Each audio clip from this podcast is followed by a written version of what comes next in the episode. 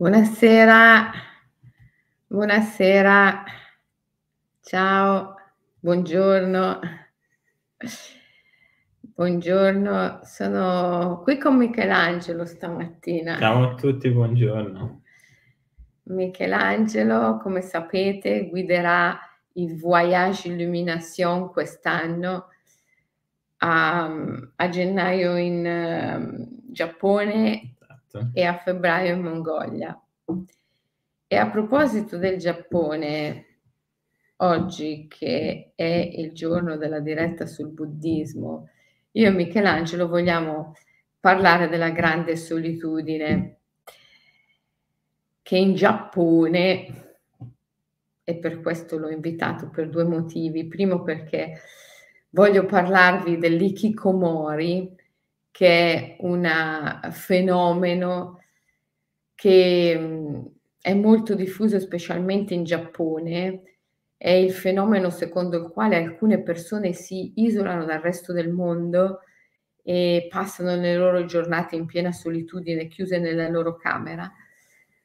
E, l'ikikomori quindi riguarda il Giappone, ma si è diffuso anche ormai un po' in tutto il mondo e poi, eh, quindi ho invitato Michelangelo perché A, lui ha l'età nella quale di solito le persone cadono in questa situazione, l'ikikomori, e due perché siccome l'ikikomori riguarda prevalentemente il Giappone, Michelangelo fa il viaggio in Giappone a gennaio, magari poi ci parla un pochino anche di questo. Mi assomiglia, vero? allora, Ikikomori, la grande solitudine, paragonata alla solitudine che va ricercando il monaco nel buddismo. Beh, devo dire che sono due cose ben diverse. Eh? Noi in Occidente, con la nostra tendenza a patologizzare tutto, Ovvia- ovviamente abbiamo fatto dell'ikikomori una malattia. E, ehm, come dicevo prima, è quella situazione in cui certe persone, specialmente nell'età che oggi ha Michelangelo, quindi tra i 20 e i 30 anni, si isolano, si chiudono nella loro stanza e non escono più, addirittura mangiano nella loro stanza, addirittura non escono neanche per andare in bagno, si fanno passare il cibo por- attraverso la porta dalla loro mamma e, ehm, o dai loro familiari. Gli esperti dicono che si tratta di ragazzi di un ceto medio in genere, per cui i genitori hanno la possibilità di mantenerli. Non esiste il fenomeno degli ikikomori negli strati più poveri della popolazione, perché quelli devono svegliarsi e andare a lavorare. e, ehm, e vabbè, poi dopo in sede di psicologia clinica eh, ovviamente viene vista come una malattia e quindi se ne trovano le ragioni eh, patologizzanti, per esempio la figura del padre assente, in Giappone il padre di solito non è mai a casa, è sempre via per lavoro, perché sapete che i giapponesi lavorano tanto, tanto, tanto, tanto. E quindi il padre è sempre fuori casa per lavoro e, e poi esercita sul figlio una specie di, la chiamano violenza silenziosa, che è data dal fatto che lui, lavorando, lavorando, lavorando, ha successo e, ehm, e fa pesare al figlio no? il fatto che lui ha successo, lui porta a casa i soldi e invece il figlio non è in grado di fare questo. E, mh, mm, e infatti l'ikikomori viene visto come conseguenza di un'eccessiva pressione sociale su questi ragazzi che a un certo punto cedono, crollano e quindi si staccano dalla, dalla società, dai suoi valori, si chiudono in camera e, ehm, entrano in una sorta di solitudine che però è una solitudine meramente fisica, perché poi di fatto stanno continuamente in contatto col resto del mondo attraverso internet, Tanto è vero che addirittura le terapie psichiatriche le ricevono dal medico attraverso internet, perché loro proprio non vogliono vedere nessuno, nemmeno il medico. E, ehm, le statistiche sono impressionanti, eh? Ce ne sono tantissimi in Giappone. In Italia si stima che un individuo ogni 200 o 250, secondo le statistiche, sia soggetto a comportamenti a rischio di reclusione sociale, ma è tantissimo uno su 200. Tanto, In sì. Italia. Stanno aumentando sempre di più a quanto pare. O forse c'è sempre più consapevolezza, o forse patologizzazione, come dici tu, di questa condizione di autoreclusione. Secondo la, soci- la Società Italiana di Psichiatria, circa 3 milioni di italiani, 3 milioni tra i 15 e i 40 anni, soffrono di questa patologia. È, è tantissimo, tantissimo. Mm. Poi, insomma, quindi l'assenza del padre, hanno visto, è una delle cause, e questa violenza silenziosa che il padre esercita sul figlio. L'altra causa è un rapporto molto, molto forte, molto stretto con la madre, che in un certo senso copre il comportamento del figlio, non denunciandolo, ma aiutandolo, passandogli il cibo attraverso, attraverso la porta. E, ehm, e, di solito le mamme degli Kikomori sono mamme ansiose che eh, vogliono a tutti i costi che il figlio si realizzi, lavori, porti a casa soldi, non vedono l'ora che porti a casa soldi e stanno nell'ansia che non riesca a, a farsi strada nella vita. L'opposto di me, Michelangelo. È vero, quello è vero, squadrato lì. Io devo dire che proprio non ho nessuna ansia che i miei figli portino a casa i soldi, lavorino, anzi gli dico ragazzi godetevi quest'età perché non è che torna. Io alla loro età ero estremamente contemplativa. Eh, all'età di Miki ero già tornata dallo Sri Lanka e, e contemplavo, contemplavo contemplavo, ero, ero sempre anch'io in camera, in casa a leggere. Eh, in, questo, in quel periodo, dopo la mia esperienza nello Sri Lanka col buddismo e con lo yoga sciamanico, quando sono tornata, è lì che mi sono chiusa in casa a leggere Aurobindo, ho studiato tutta la sintesi dello yoga, i tre volumi, la vita divina. E quindi capisco no, questo periodo in cui uno ha bisogno magari di, di rintanarsi in se stesso. Mm, a volte c'è bisogno no, di una sorta di eremitaggio. Oggi questa cosa non viene più compresa, ma infatti c'è uno studioso all'Università di Tokyo, che tra l'altro ha un nome italiano, forse anche italiano di origini, Flavio Rizzo, che è professore all'Università di Tokyo, che mh, mm, ha spostato no, l'attenzione dall'analisi clinica, dal fatto di patologizzare questa situazione e ha definito gli Kikomori degli eremiti postmoderni. Cioè, cosa vuol dire? Che l'eremita nella modernità si chiude in camera, l'eremita originario si chiude nella grotta, nella foresta. Eh? Io ho passato dai 19 ai 26 anni, ho passato sei anni abbondanti nell'eremitaggio della foresta di Abarana in Sri Lanka e veramente dormivo in una grotta e stavo isolata nella foresta insieme al mio maestro e al mio compagno di meditazione, il reverendo Gotatuve Sumanarokatero. E quando sono tornato ho continuato il mio eremitaggio chiudendomi in camera a studiare. Eh, ma non l'ho vissuto mai come una situazione patologica eh, e mi, mi, ci ritrovo nella definizione di Flavio Rizzo, eremitaggio postmoderno. Eh, nel buddismo, nel buddismo noi abbiamo questa fase necessaria in cui,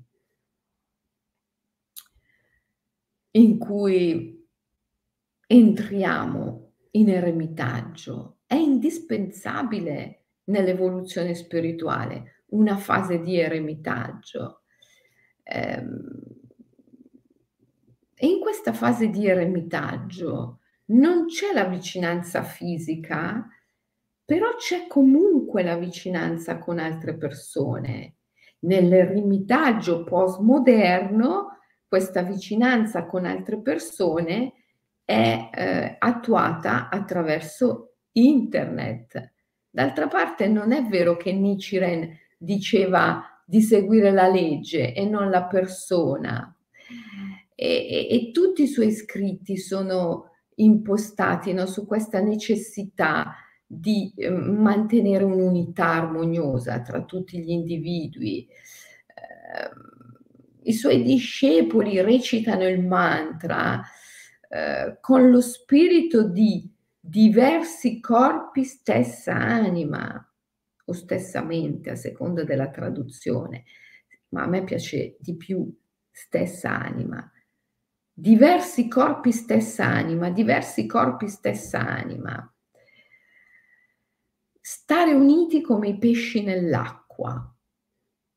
Diversi corpi, stessa anima. Quindi magari non c'è vicinanza fisica perché uno è chiuso nella grotta o è chiuso nella camera, ma si ha un'unica anima, una unione come quella dei pesci nell'acqua, che non si toccano, ma sono comunque uniti. Questa è la condizione dell'eremita nel buddismo, questa è la condizione di cui parla Nichiren. E perché oggi è diventata una patologia? Cioè, ehm, io ho come l'impressione che a volte le cose diventino patologiche semplicemente perché non rispecchiano le esigenze della società. Quello è vero. Um, c'è anche da dire che dipende anche come la vive una persona, una situazione come quella dell'Hikikomori, perché si può arrivare a delle esasperazioni talmente forti che veramente possono diventare una sofferenza per una persona, cioè parliamo di persone che si chiudono dentro per anni, eh, anche, anche dieci anni, e stanno chiuse in una stanza. Il, il fatto è che anche se la situazione è oggettivamente patologica in un certo senso, è l'interpretazione che diamo alla patologia che è da rivedere. Cioè, tu hai parlato dei monaci eh, buddisti che scelgono l'eremitaggio come stile di vita. Però se pensiamo allo sciamanesimo, anche lo sciamanesimo ha un periodo, che poi è un periodo di purificazione e di chiamata degli spiriti, quella della malattia sciamanica, che è sempre, tutte le storie che ho sentito degli sciamani in Siberia, in, in Mongolia, un periodo di isolamento, no? Cioè, le persone, lo, lo sciamano, quando, cioè, prima di diventare sciamano, si ammala e viene isolato completamente, perde il lavoro, eh, si chiude in casa per via di una sofferenza fisica e vive questa, questo, questo, questa completa, questo completo isolamento come sofferenza, come malattia, come situazione di profondo disagio. Ed è semplicemente dopo, incontrando il maestro, avvicinandosi allo sciamanismo, che scopre che è una chiamata agli spiriti, che è stato un momento sacro, no? quindi la malattia viene rivalutata come un momento sacro. E come dici anche tu, anche per lo sciamano, la malattia sciamanica è un momento di comunione, forse non con le altre persone, viene isolato dalla società, ma con gli spiriti, no? che non sono altro che poi ehm, gli antenati e, e quindi i, diciamo gli, gli dei della società in un certo senso. Sì.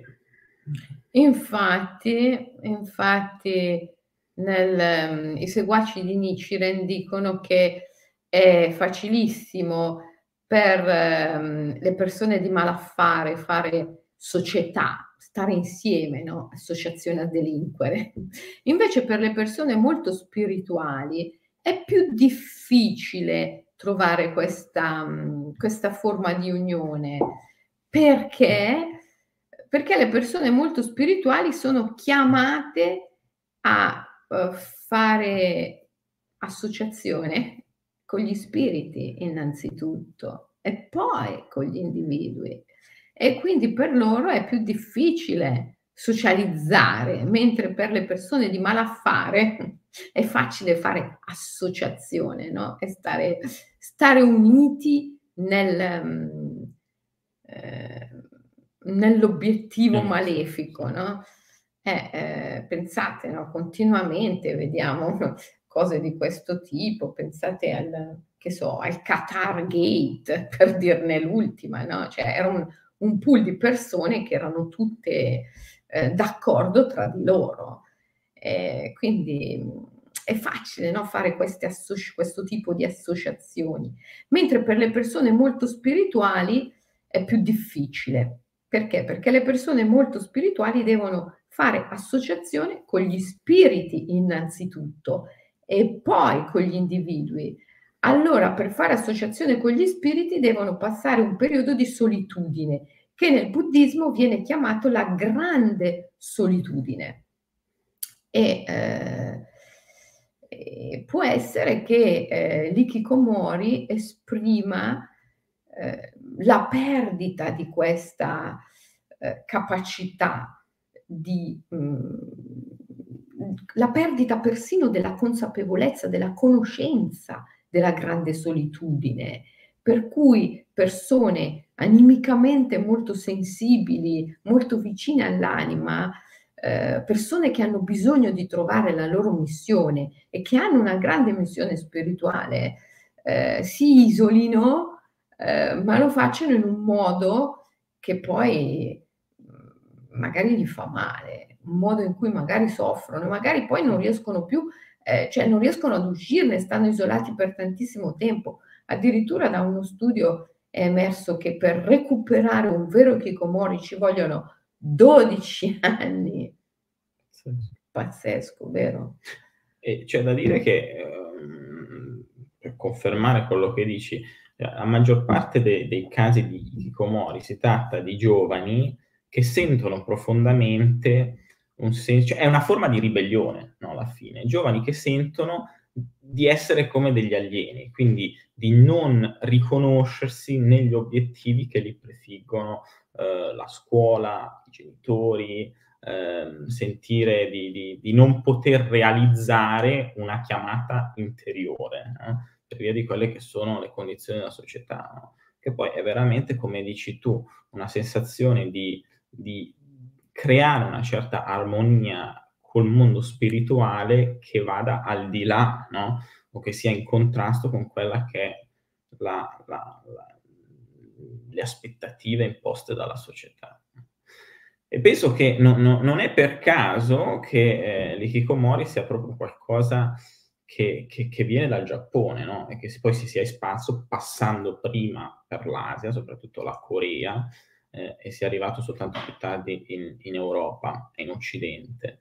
Perché eh, la società giapponese è, eh, come tutte le società dell'est asiatico, una società basata sul sui concetti confuciani, cioè eh, l'idea del, de, dell'armonia universale, no? cioè l'individuo che in Occidente viene deificato, no? il valore più grande è quello dell'individuo, in, nell'estremo oriente è l'opposto, è l'armonia della società, il sottomettersi dell'individuo al resto della società, a quelli che sono i ruoli prefissati dalla società. No?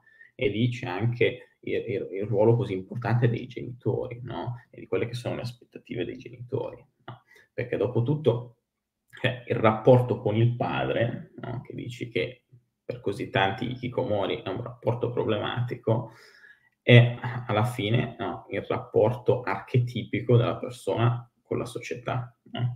E, ehm, e, quindi sì, eh, c'è, c'è un problema in questo rapporto tra l'armonia che la società si, si, si aspetta dall'individuo, no? questo sottomettersi alle aspettative um, e ai ruoli prefissati e questa chiamata degli spiriti. No? Alla fine l'Ikikomori non è che un grande momento di, di ribellione estremamente sciamanico di per sé, poi bisogna chiedersi se la società in cui eh, un Ikikomori ha questa esperienza ha veramente eh, le, i mezzi, le risorse per poter reinterpretare questa situazione e farne una forza.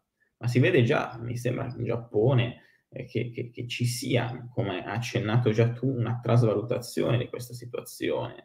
Um, e io penso che oltre all'internet anche i manga, gli anime eh, abbiano un ruolo importante perché um, anche lì vediamo riconfermato, me lo dicevi anche tu prima, questo, questo ruolo dell'ikikomori come eroe. eroe, eroe latente, no? Cioè sì. ci sono tutti questi manga che adesso sono estremamente popolari um, in, in, Giappone specialmente, in cui un ragazzo um, che si è chiuso in casa, che si è isolato, alla fine si scopre, diviene l'eroe, eh, spesso anche perché riesce attraverso questa solitudine, attraverso questa um, attitudine contemplativa, ad entrare in contatto con il mondo spirituale che gli permette poi di, di, di, di essere l'eroe. Sì. Ehm, sì. Un principio di trasvalutazione lo vediamo anche lì ne, nell'arte. Nel... Sì, no, è bellissima questa, questa cosa che gli intellettuali e gli artisti giapponesi stanno eh, tentando una trasvalutazione dell'ikikomori, che è una trasvalutazione potente perché comporta un ribaltamento dei, dei valori sociali. No? Questa nostra società che patologizza immediatamente un comportamento che è disfunzionale rispetto all'efficienza, alla produttività, eh, a tutti i valori su cui si, si fonda no? il consumismo, eh, eh, quella veramente malata da curare non è, non è tanto la persona quanto la società stessa, quanto la cultura stessa. E, e quindi l'Ikikomori eh, per questi intellettuali artisti viene fuori come, come l'eroe. Persino quel bellissimo film ti ricordi Miki che l'avevamo visto insieme anche con Adelaide, La città incantata? Eh, pensavo proprio a quello. Bellissimo questo film di Miyazaki. Non so se l'avete visto, il cartone animato La città incantata. Se non l'avete visto, guardatelo, è bellissimo. Anche in quel film lì eh, si, si pensa che in alcune scene, quelle più cruciali, si faccia proprio riferimento al fenomeno dell'ikikomori, anche se non in maniera diretta ma ci sono poi altri manga e anime dove ehm, l'Ikikomori è proprio, è proprio l'eroe, è proprio l'eroe. Che poi sono film che eh, eh, soprattutto puntano a una visione ecologista, no? eh, ecologista animista, no? che poi è la forma di ecologismo che va più di voga, specialmente nei manga, ma in Giappone in generale. No? Quest'idea che ehm, il ragazzo o la ragazza Ikikomori sviluppa o, o ha già intrinsecamente una, una, un certo tipo di sensibilità che gli permette di andare a percepire quali sono i problemi della natura, qual è eh, il tipo di rapporto più giusto no? con, con, con la natura, um, che invece tutte le altre persone che vivono la loro vita normale, diciamo, non riescono neanche a percepire. No? E, ehm, e, e, questo alla fine è molto simile, ritornando al buddismo, a quella che è un po' il senso del, mm, de, della via ascetica del buddismo zen, dello Shugendo, ehm, che poi è proprio ciò che andremo a scoprire eh, in gennaio andando dai monaci Yamabushi, no? che sono gli monaci Shugendo, no? quelli che si, si prostrano alle montagne e, ehm, e che ormai da centinaia di anni ehm, si ritirano nelle montagne a vivere una vita da ikikomori eh, nella natura, no? eh, la solitudine all'interno della natura, che non è solitudine, ma è una comunione con un qualcosa che è al di là della società eh, e, e, che ci permette di, di, di, di, trarre grandissima forza, grandissimi insegnamenti, eh, contemplando, ascoltando, coltivando il silenzio. Sì, ma c'è ancora posto questo viaggio in Giappone o chiuso? No, eh, no sì. il viaggio in Giappone no. è già, è già chiuso. chiuso eh, l'anno prossimo. L'anno prossimo, eh, anzi, forse, forse, già in estate eh, ritorneremo, ritorneremo, in Giappone. Um, dagli Yamabushi. Dagli Yamabushi, sì. A nutrire gli spiriti con, eh, con i profumi, perché Ecco, uno degli strumenti importantissimi per nutrire gli spiriti nella solitudine, nell'isolamento, è il profumo. Eh? Infatti adesso noi abbiamo, sono riuscita dopo due anni e mezzo ragazzi, a ricreare il profumo che utilizzava il mio maestro nella foresta dello Sri Lanka quando faceva le sue puja, le sue cerimonie. E due ragazze stupende, che mh, producono profumi mh, ma molto particolari, eh, eh, assolutamente naturali. Infatti la loro azienda si chiama B-Quantic, me lo stanno, stanno producendo per gli immaginalisti questo, questo profumo. Se mh, a Natale volete eh, rega- regalarvi innanzitutto a voi, ma anche poi a quelli che amate una cosa mm, assolutamente non consumista che va a beneficio degli immaginalisti, perché noi tutti i ricavati poi li convogliamo nelle borse di studio per le scuole. Ehm, e, e, se volete, se volete eh, avere questo profumo che nutre gli spiriti, così potete fare la, eh, la, sham, la shaman calling, la chiamata sciamanica degli spiriti nel, nella solitudine, eh, magari a Capodanno, bellissimo chiamare gli spiriti a Capodanno o nel giorno del vostro compleanno. Eh, potete farlo con questi profumi. Come si può avere? E allora devi andare sul sito di queste ragazze. Eh, noi abbiamo messo, mi sembra che Morgan ha messo un link dal mio sito sotto la voce Shamanic Tools, sotto la voce eh, strumenti sciamanici, shamanic tools, trovate i link che vi portano ehm, a questi oggettini che producono gli immaginalisti e ehm, anche ai, ai, ai, CD di Rino Capitanata che ho fatto, le musiche che ho fatto insieme a Rino Capitanata, il seminario bellissimo ultimo che ho fatto con Rino Capitanata, Rinascita Spirituale, e i profumi. I profumi e poi mi sembra che hanno fatto anche la crema, ci sono riuscite, sempre con questo loro metodo B-Quantic, è un metodo m- molto speciale no? in cui ehm, caricano eh, energeticamente queste, queste sostanze naturali che usano per le creme, per i profumi. E, però la cosa più speciale che c'è dentro questo profumo che sono riuscita a ricreare dopo due anni e mezzo è proprio quello, ve lo assicuro, che usava il mio maestro per fare le pugia nella, nella giungla. Beh, insomma, se proprio dovete comprare qualcosa, almeno l'idea sarebbe comprare il meno possibile, vero? Tanto forse le ragazze non mi sentono. Però, insomma, se proprio, proprio dovete comprare, almeno comprate qualcosa che, che vi porta in relazione con gli spiriti. D'altra parte, ecco sì, si diceva che Nichiren diceva uh, molti corpi, una sola anima, molti corpi, una sola mente, a seconda della traduzione. Um, molti corpi, una sola anima, stare come i pesci dentro nell'acqua. Sono, sono molti corpi, ma hanno una sola anima. Ehm... No, devo dire, è interessante questa cosa dei profumi, mi è venuto in mente, no?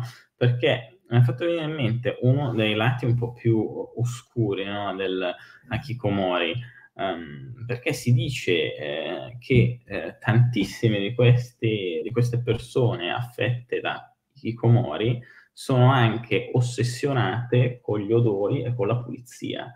Cioè vero, sono iperigieniche. Che poi mi ha fatto venire in mente um, che eh, Damiano, il fratello, il fratello, di Dasha, appena stato a Singapore, sei mesi per studio, e eh, l'hanno messo in camera con questo ragazzo cinese di Singapore che secondo me era un Ikikomori, no? Perché eh, quando sentivo Damiano mi diceva è antipaticissimo, questo non parla con nessuno e sta tutto il tempo a pulire, sta tutto il tempo a disinfettare tutto, no?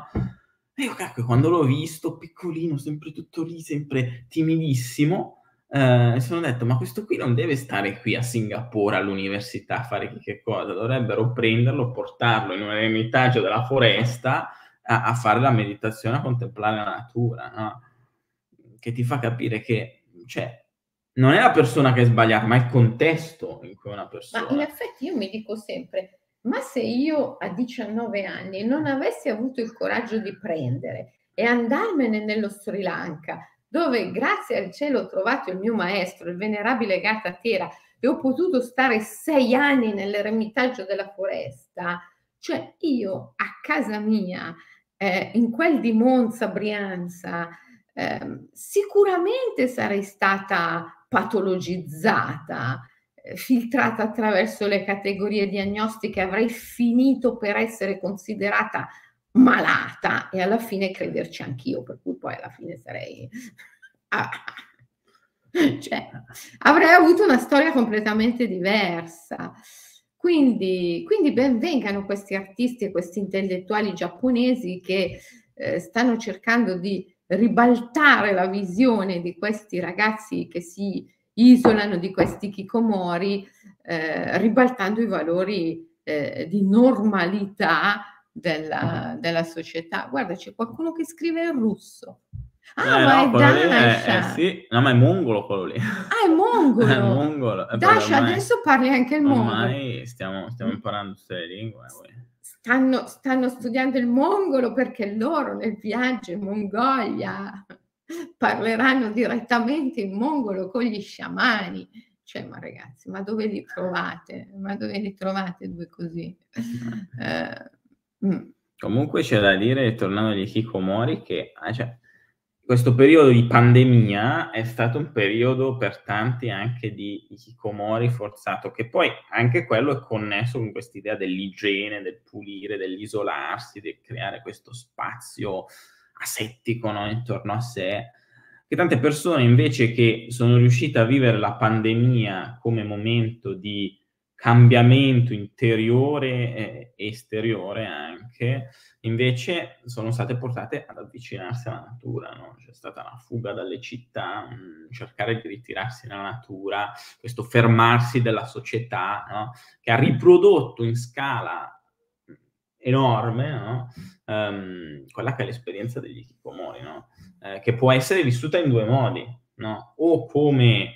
Mh, mm, tremenda uh, situazione di, di, di, di, isolazione portata attraverso la paura, no? quelli che igienizzano tutto, che, che, che non escono per paura de, del contagio, o che invece può essere un, una ricerca di qualcosa di diverso, no? come quelli che invece si, si sono avvicinati alla natura e, e hanno, hanno, compreso che si può vivere anche in un, un'altra maniera, in armonia con qualcosa che sta al di là mh, mm, della frenesia della società. Ecco, quindi ma, fine... ma, infatti è molto importante l'intenzione, no? quando uno si, si, si isola in solitudine, poi la cosa più importante è l'intenzione che ha. Quindi se la sua intenzione è quella di ribellarsi a dei valori di normalità, eh, che non condivide e di ricercare qualcosa che va al di là, perché patologizzare la sua condizione? È un eremita postmoderno. Se invece l'intenzione è, è semplicemente quella di, di, di, fuggire perché è animata dalla paura, e beh, allora sì, ha bisogno di aiuto. Certo. Eh. Perché poi alla fine, se, se, andiamo a vedere quali erano le motivazioni dei monaci, eh, penso ai monaci medievali, quando è nato sia in Europa che in Giappone ehm, il monasticismo, no? era una, un, una, fuga da quella che era considerata la, la folle società peccatrice, no? in un certo senso. Eh, I monaci sfuggivano dalla, dalla, città, dalla società con un senso di, di disgusto, no? um, però era qualcosa che veniva fatto con, una, con un senso di fede, d'altro canto, eh, invincibile nel, nel divino, no? Che può essere la natura, che può essere Dio, che può essere eh, la meditazione, quindi il nirvana, l'uscita dal samsara. Cioè, la fede è essenziale, no? um, e forse è proprio quello che manca, no? nei casi patologici di Hikikomori. No? Un, una sensazione di, di essere persi senza più questo senso di fede, che poi fa subentrare la paura. E allora una persona si isola non per contemplare e per andare al di là della società, ma per via di un senso di paura. Di paura, sì. sì. che diventa patologico. Mm. Sì, quindi l'intenzione è quella che fa la differenza. Vedo qualcuno che scrive però senza guida può diventare pericoloso l'isolamento perché può nascondere disagi forti.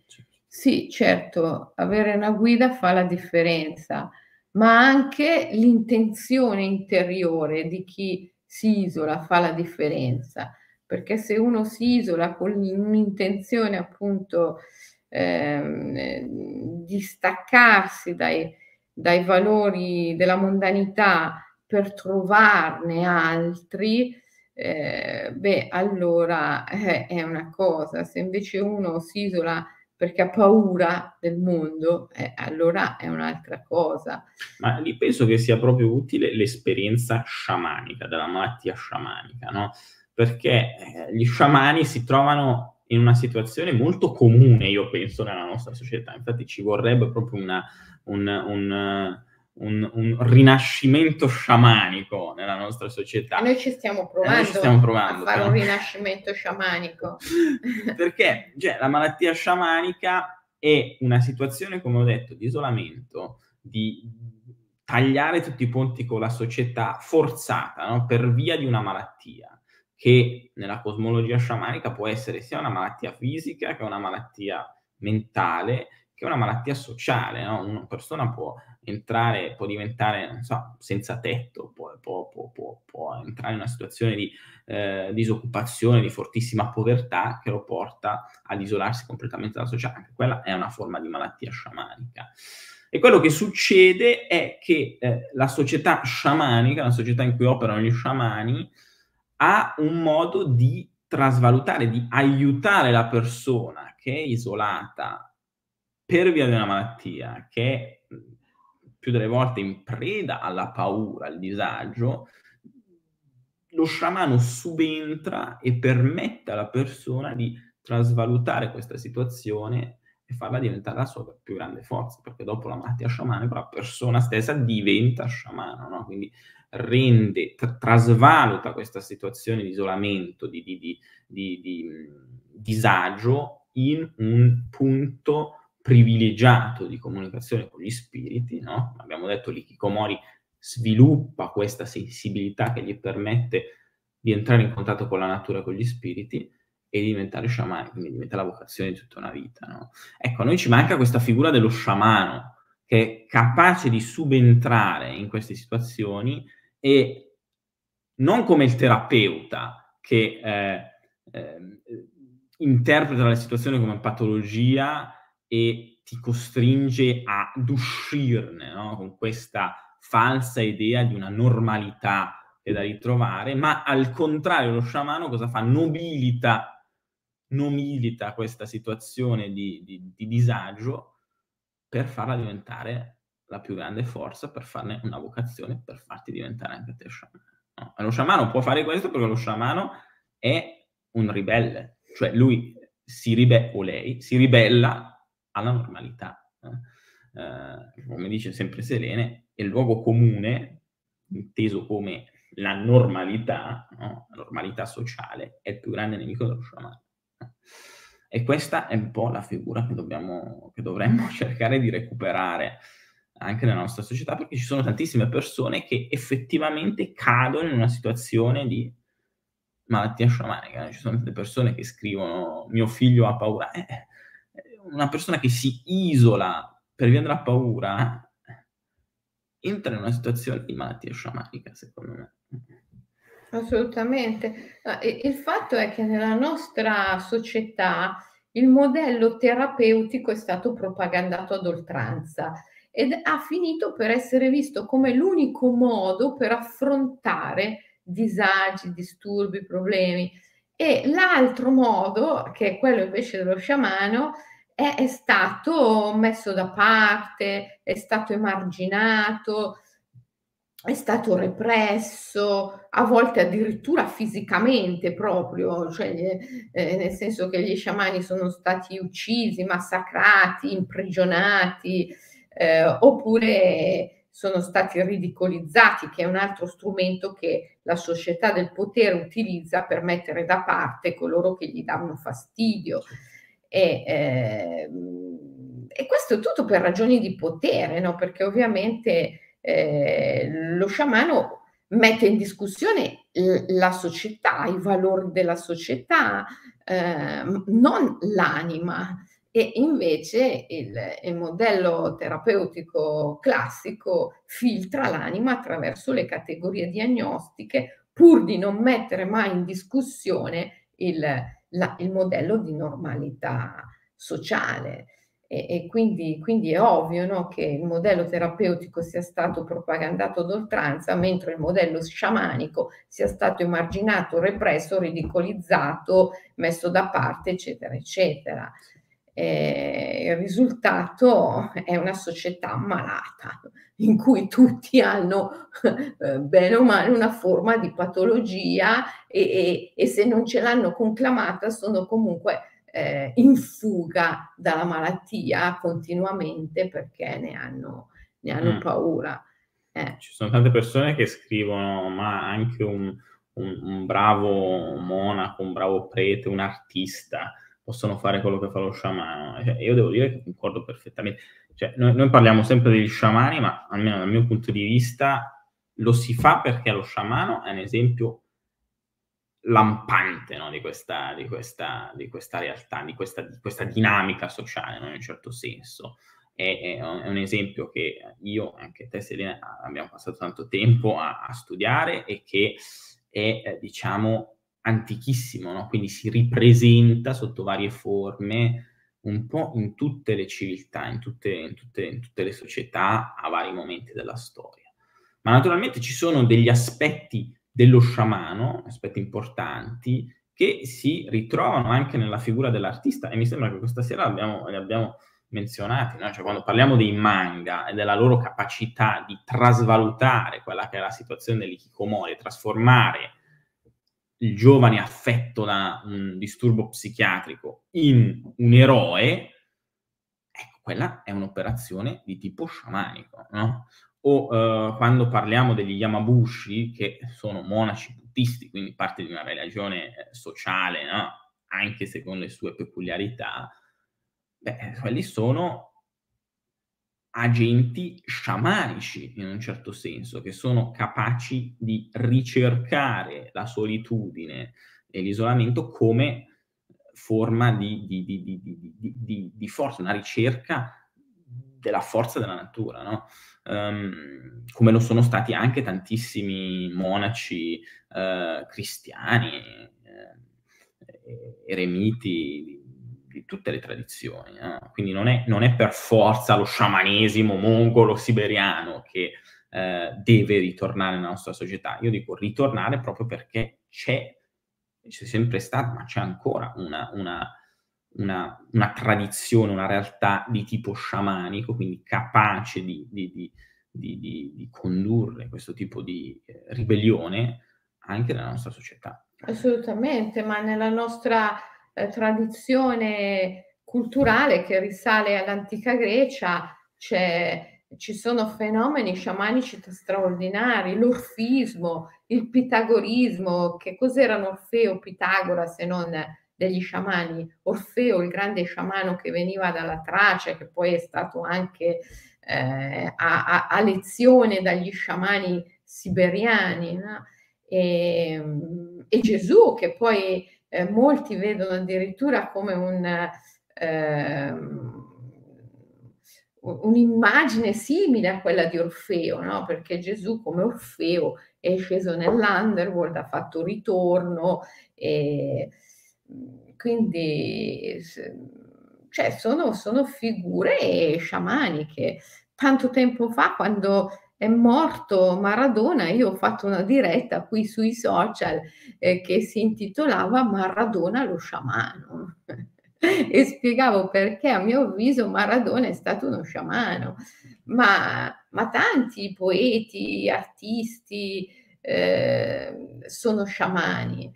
Eh, quindi diciamo che eh, la parola sciamano, ehm, che poi, che poi ehm, l'etimologia di questa parola stessa, vero? Ci dice colui che sa, eh, colui che sa, sa però come? Sa con il cuore, non sa semplicemente da un punto di vista analitico razionale, ma sa con il cuore, colui che sa, colui che ha la sapienza, perché come diceva Euripide, non è sapienza il sapere, Perciò lo sciamano è colui che sa, colui che ha la sapienza. Colui che sa e ha sempre saputo. Diciamo, colui... nel senso, cioè, esatto. non, è una, non, è un sapere acquisito, è un sapere. Bello, mi piace questa definizione stupenda. Colui che sa e ha sempre saputo, non è qualcosa che ha imparato a scuola, ma sa perché ha sempre saputo. Mm. Bellissimo. Per dirlo con le categorie aristoteliche, ha il potenziale no, del sapere, no? cioè questa questa, questa capacità no, del sapere è insita in lui. Sì. Ah, guarda Mattia che si ricorda, Maradona lo sciamano triste, era il titolo che avevo dato alla diretta. Eh sì, se andate indietro, indietro, indietro la trovate.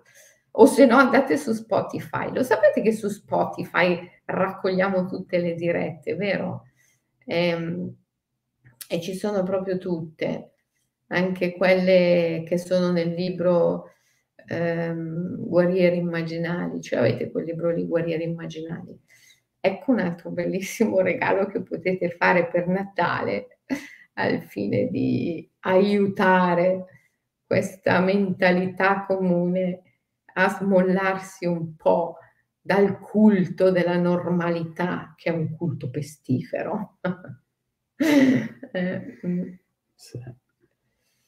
Mm.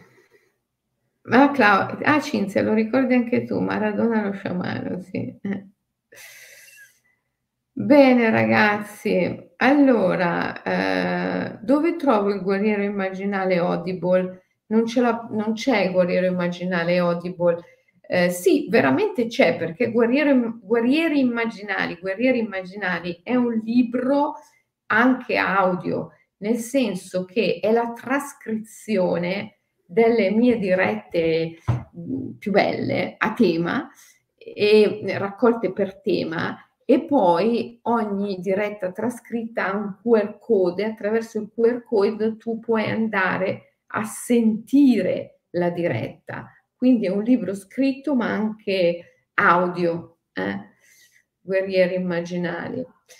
E a proposito di guerrieri immaginali, Ricordo a tutti gli immaginalisti che il 21 dicembre, quindi tra pochissimo, faremo il grande rituale del, del, solstizio, solstizio d'inverno. del solstizio d'inverno. Il 21 dicembre che è una data molto particolare per noi perché è anche il compleanno di Adelaide, che è sua sorella, mia altra figlia. Quindi il 21 dicembre per noi è una data particolare e ehm, per me lo è tantissimo, voglio stare, voglio stare con tutti gli immaginalisti a celebrarla. E quindi faremo questo rituale del solstizio d'inverno. Eh, eh, guarda che ti stanno suggerendo eh, ah, le ragazze dell'abbigliamento del drago immaginale. Ah, ecco, anche l'abbigliamento del drago immaginale eh, abbiamo fatto da due meravigliose immaginaliste che si chiamano Clara e Denise. Ciao ragazze. Anche quello lo trovate attraverso Shamanic Tools sul mio sito e se proprio, proprio dovete regalare qualcosa, quella è un'ottima idea perché sono tutte fibre naturali, iper super naturali. Ecco, loro ti, ti, stanno suggerendo di scrivere un libro dei tuoi viaggi, Michelangelo. Magari un giorno. magari esce prima il film, chi lo sa. Magari esce prima il film, eh sì. sì. Quando vi faccio conoscere Adelaide, eh, Adelaide è più schiva. sì. Bene ragazzi, allora cosa facciamo? Salutiamo. Sì. Eh, tanto domani mattina abbiamo un'altra diretta, per cui mm-hmm. in un modo o nell'altro siamo sempre insieme. Eh? Allora, allora li lasciamo, io di solito li lascio. C'è anche Morgan, ciao Morgan, c'è anche il nostro super Dragon Boy collegato, il nostro mitico Morgan che ci suggerisce di fare un film su Aki. Aki è la nostra cagnolina, perché no? Sì. Allora, una pratica, una pratica buddista, una pratica buddista sulla grande solitudine. Grande solitudine è proprio un concetto, un principio buddista. La grande solitudine è, mm, è un tutt'uno no? con la sensazione del vuoto. Quando realizzi sunyata, la vacuità, ti rendi conto che tutto è sogno, immagine, proiezione, eh, chiaro che comprendi la solitudine cosmica, comprendi che la tua unica relazione possibile è la relazione col Dharmakaya, come dicono i buddisti, il corpo degli insegnamenti del Buddha. Eh, allora, una pratica molto bella per eh, vivere la grande solitudine come eh, evento positivo e non diventarne vittima è quello di visualizzare eh, magari anche guardarla se la fai, se puoi farla di notte, la stella del mattino. La stella del mattino è Venere, i buddisti Shingon e anche gli Yamabushi fanno molte pratiche e meditazioni sulla stella del mattino, Venere, e la chiamano anche la stella della grande solitudine, che poi è quella solitudine positiva, costruttiva, quella in cui entri con l'intenzione di eh, ricercare la tua anima, di dialogare con gli spiriti, non con l'intenzione di fuggire il mondo perché ti fa paura. Ecco, eh, se puoi farla alla sera o, o, o, di notte o verso le prime luci dell'alba quando ancora si vedono le stelle prima delle prime luci dell'alba, puoi contemplare Venere, puoi contemplare Venere e contemplando Venere in cielo sentire, immaginare la solitudine cosmica. La solitudine cosmica è, come diceva Gatatera, una, una presenza avvolgente, una presenza avvolgente, quindi entrare in relazione con la solitudine cosmica contemplando la stella del mattino come con una presenza avvolgente. Questa è la pratica. Se non pratichi di notte, se non puoi vedere la stella del mattino, Venere, magari perché anche il cielo è nuvoloso, allora immaginala, pratica spingendo gli occhi verso l'alto sotto le palpebre chiuse, tenendoli fissi verso l'alto, immaginando nel punto mistico che è una spanna sopra la testa e una spanna più avanti rispetto alla fronte, qua, la stella del mattino.